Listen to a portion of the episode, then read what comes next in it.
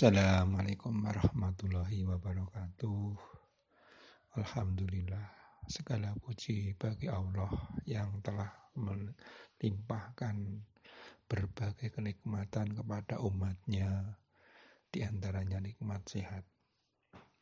Hari ini kita melanjutkan materi baru, tapi masih berhubungan dengan materi APBN yaitu materi APBD, Anggaran Pendapatan dan Belanja Daerah.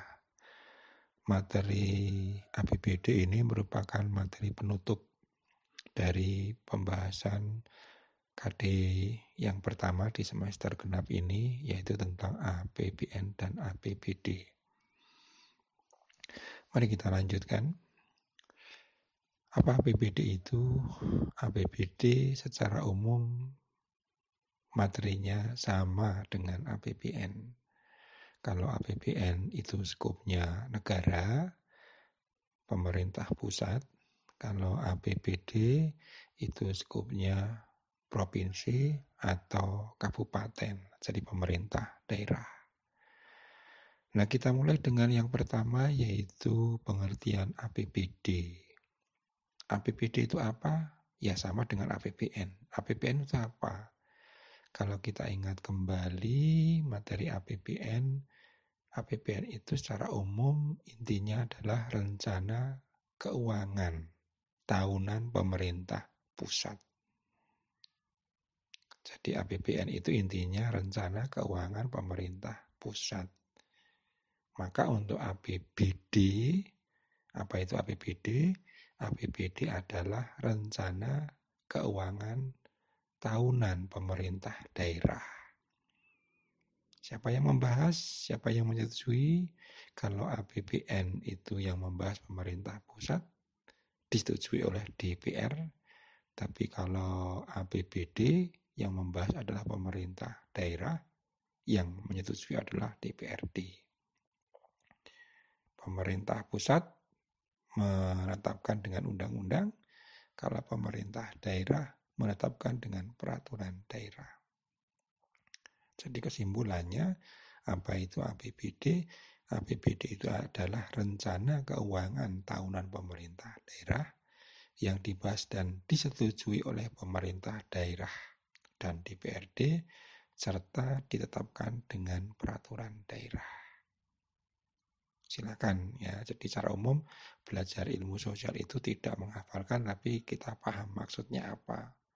Oh, APBD itu adalah keuangan, keuangan pemerintah daerah yang membahas pemerintah daerah yang menyetujui DPR.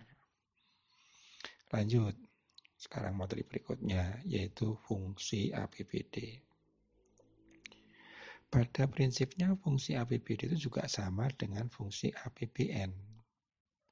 Masih ingat ya untuk fungsi APBN ada fungsi otorisasi, ada fungsi perencanaan, ada fungsi pengawasan, ada fungsi alokasi, dan ada fungsi distribusi, dan yang terakhir fungsi stabilisasi.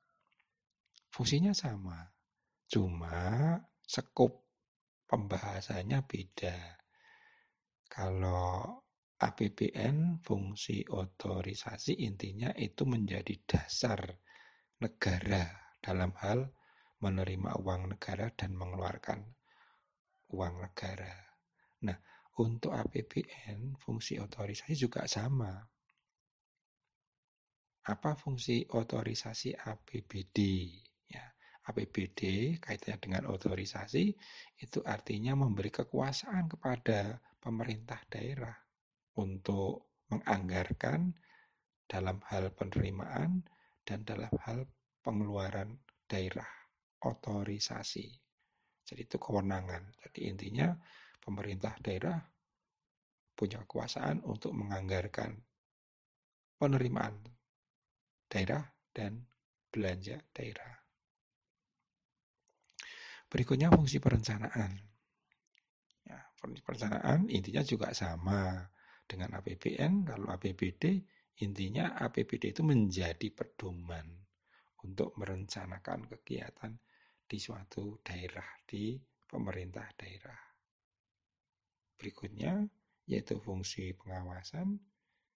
Fungsi APBD dalam hal ini pengawasan adalah menjadi pedoman kita untuk mengawasi penyelenggaraan pemerintah daerah.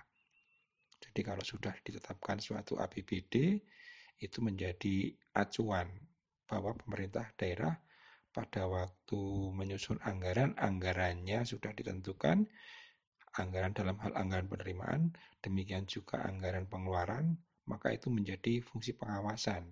Kalau sampai terjadi sesuatu yang berbeda yang dilakukan pemerintah daerah, itu bisa dicek. Oh ternyata kok beda antara APBD dengan yang dilakukan. Itulah gambaran fungsi pengawasan. Berikutnya itu fungsi alokasi APBD. Maksudnya apa? Intinya anggaran yang dibuat di APBD itu dialokasikan. Digunakan untuk keperluan daerah dalam rangka apa? Dalam rangka untuk mensejahterakan. Dalam rangka untuk menciptakan lapangan kerja dan seterusnya. Kemudian berikutnya adalah fungsi distribusi sama dengan APBN.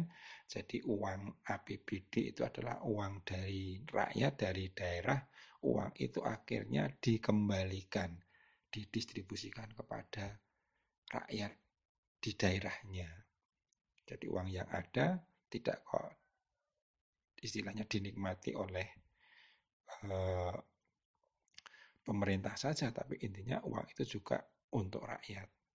Dan yang terakhir, fungsi stabilisasi intinya adalah dengan APBD menjadi alat untuk memelihara kestabilan perekonomian di daerah.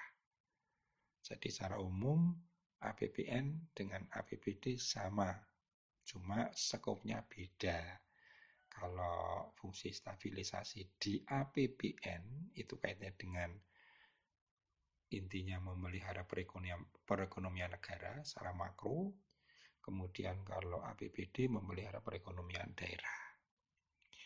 Lanjut, berikutnya adalah tujuan APBD.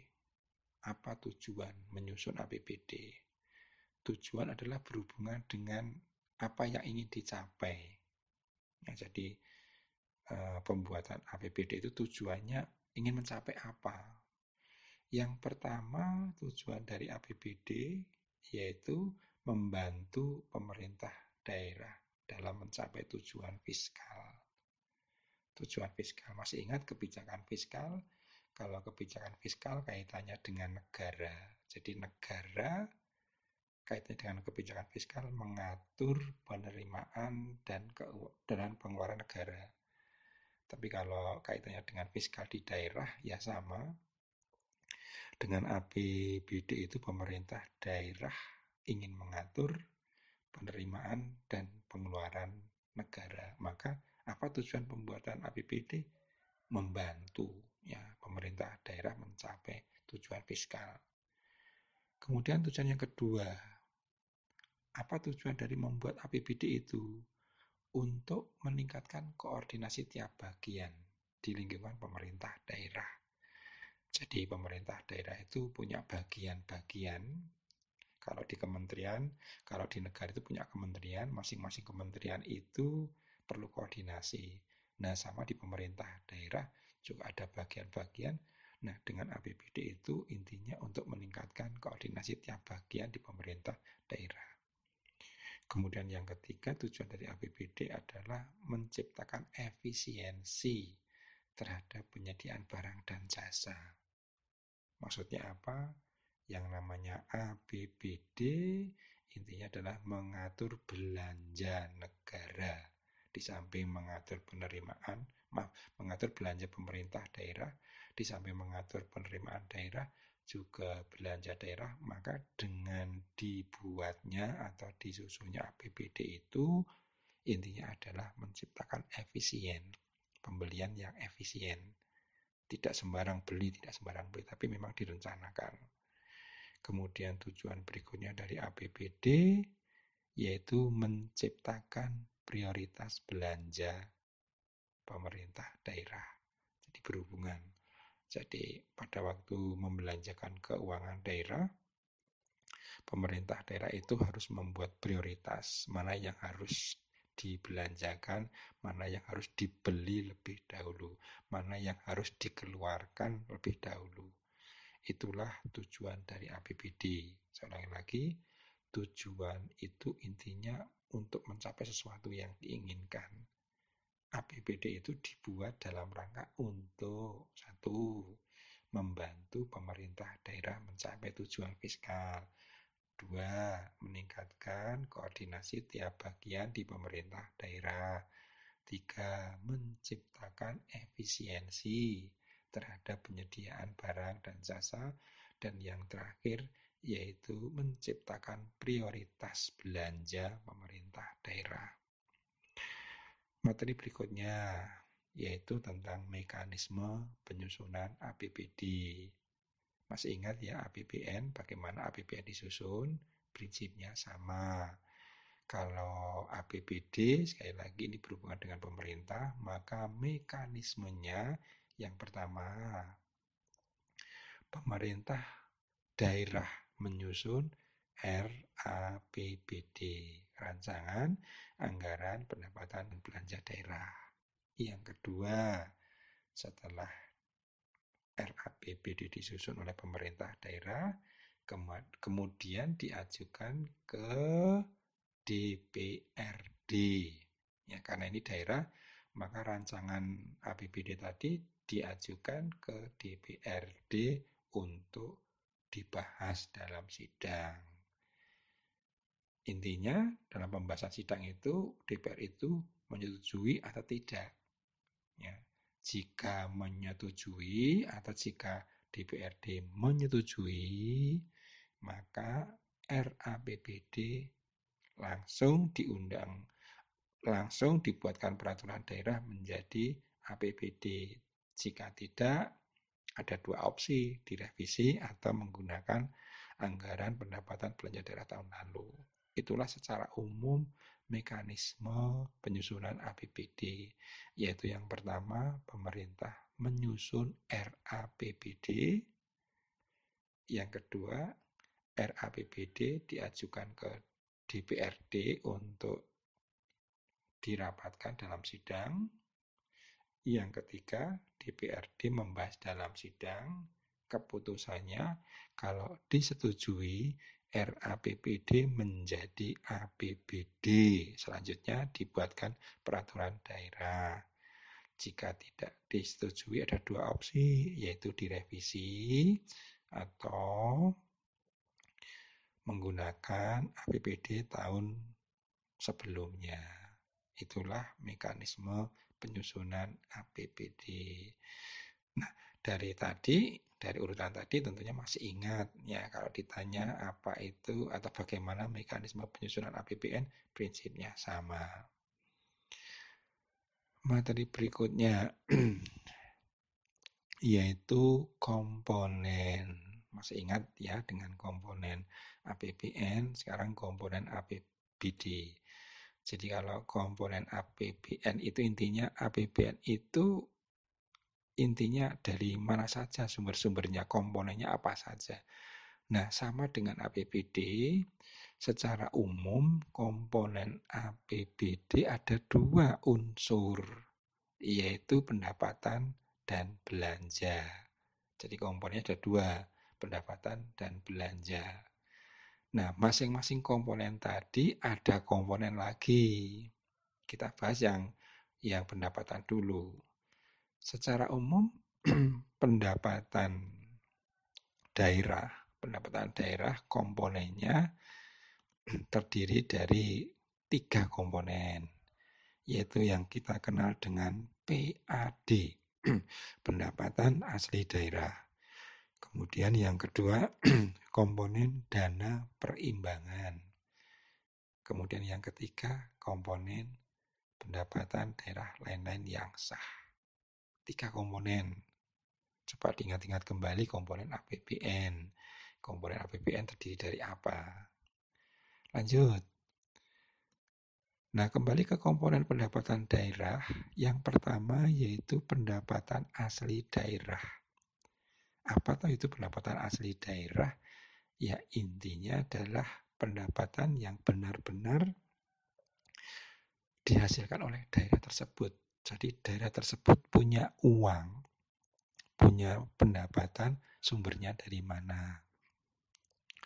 Nah, pendapatan asli daerah sumbernya adalah di antaranya dari pajak daerah. Kemudian yang kedua dari retribusi daerah. Yang ketiga hasil pengelolaan kekayaan daerah yang dipisahkan. Kemudian yang terakhir pendapatan asli daerah lain-lain. Jadi selain itu.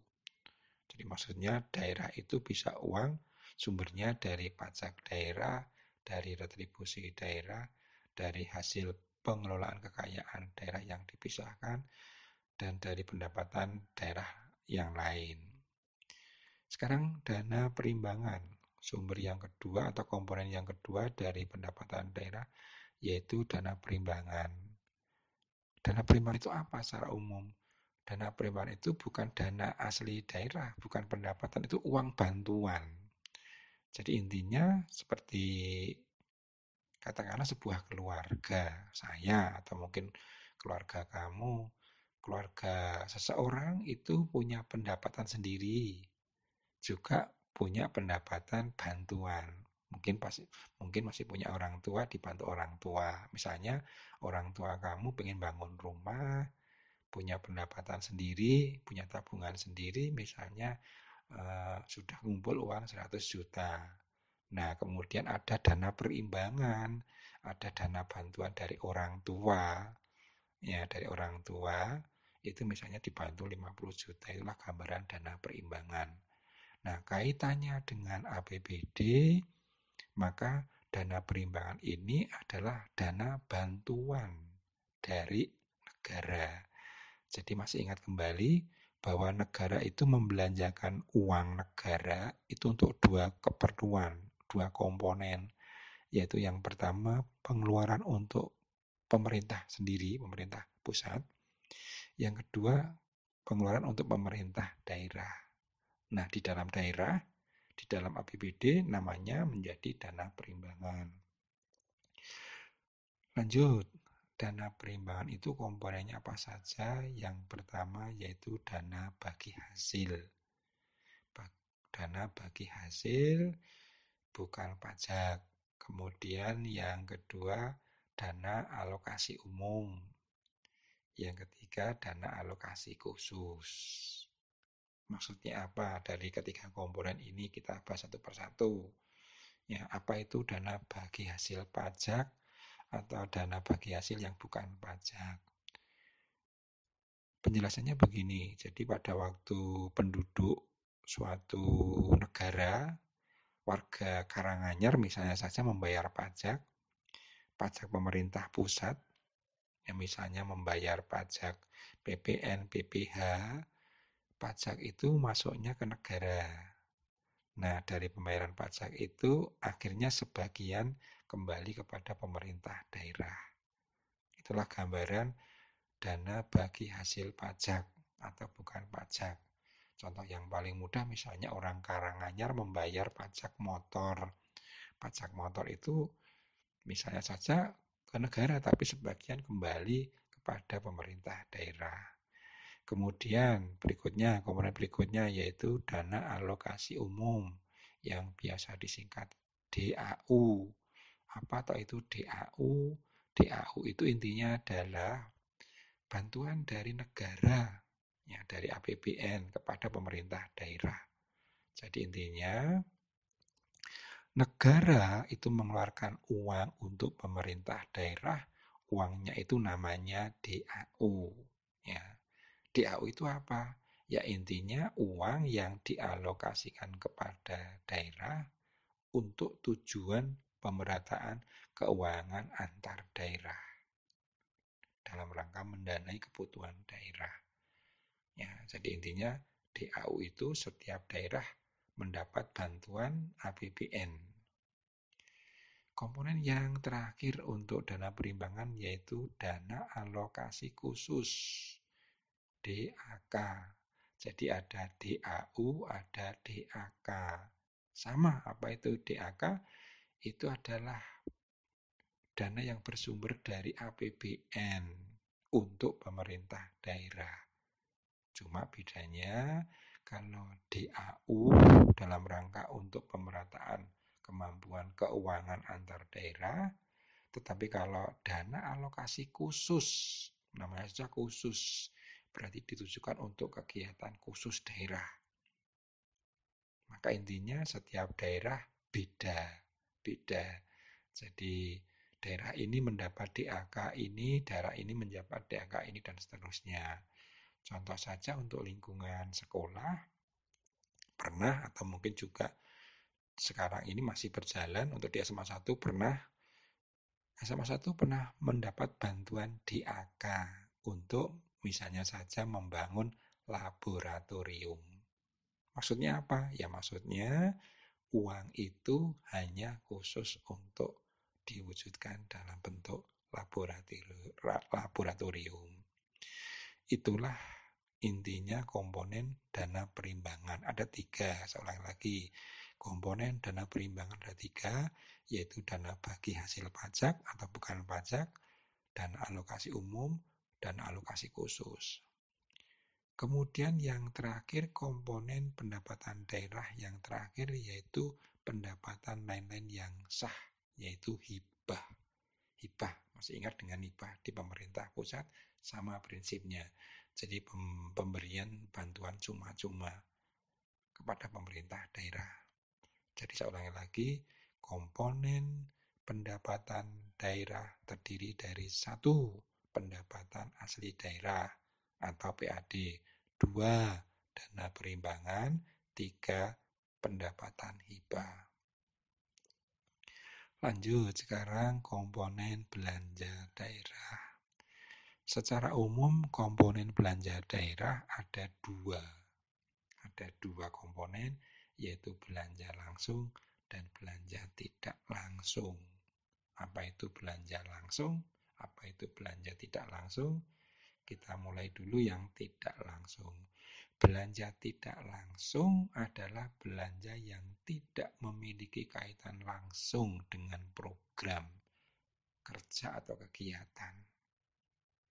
Sebaliknya, kalau belanja langsung adalah belanja yang memiliki kaitan langsung dengan program kerja atau kegiatan. Mungkin masih bingung maksudnya apa? Langsung itu kok ada berhubungan langsung, berhubungan tidak langsung. Nah, contoh untuk belanja tidak langsung, contoh itu adalah belanja pegawai negeri sipil daerah. Maksudnya apa? Jadi yang namanya PNS itu ada PNS daerah, ada PNS pusat. PNS daerah itu diberi gaji tiap bulan. Nah, gaji itu, gaji PNS yang diterima itu namanya belanja tidak langsung. Karena apa? Itu bukan merupakan program kerja, program bukan program kegiatan. Karena apa? PNS itu, PNS daerah itu menerima gaji rutin setiap bulan. Terus sampai yang bersangkutan pensiun. Contoh yang lain yaitu belanja bunga, belanja subsidi, belanja hibah, dan seterusnya. Itulah gambaran atau contoh dari belanja tidak langsung. Nah, berikutnya adalah belanja langsung. Kalau belanja langsung itu adalah intinya ada program kerja. Nah, contohnya apa? Contohnya adalah honor PNS, honor non PNS, atau honor dari suatu kegiatan. Contoh misalnya ada suatu kegiatan, ada proyek, proyek misalnya proyek, proyek pembangunan jembatan layang di Karanganyar, itu proyek. Nah, proyek itu di dalamnya ada PNS yang bekerja sebagai pengawas. PNS tersebut mendapat gaji, mendapat honor ya. Jadi apa bedanya antara gaji dengan honor? Honor kalau gaji itu rutin terus, maka namanya belanja tidak langsung. Kalau honor itu mendapat uang selama ada program kerja.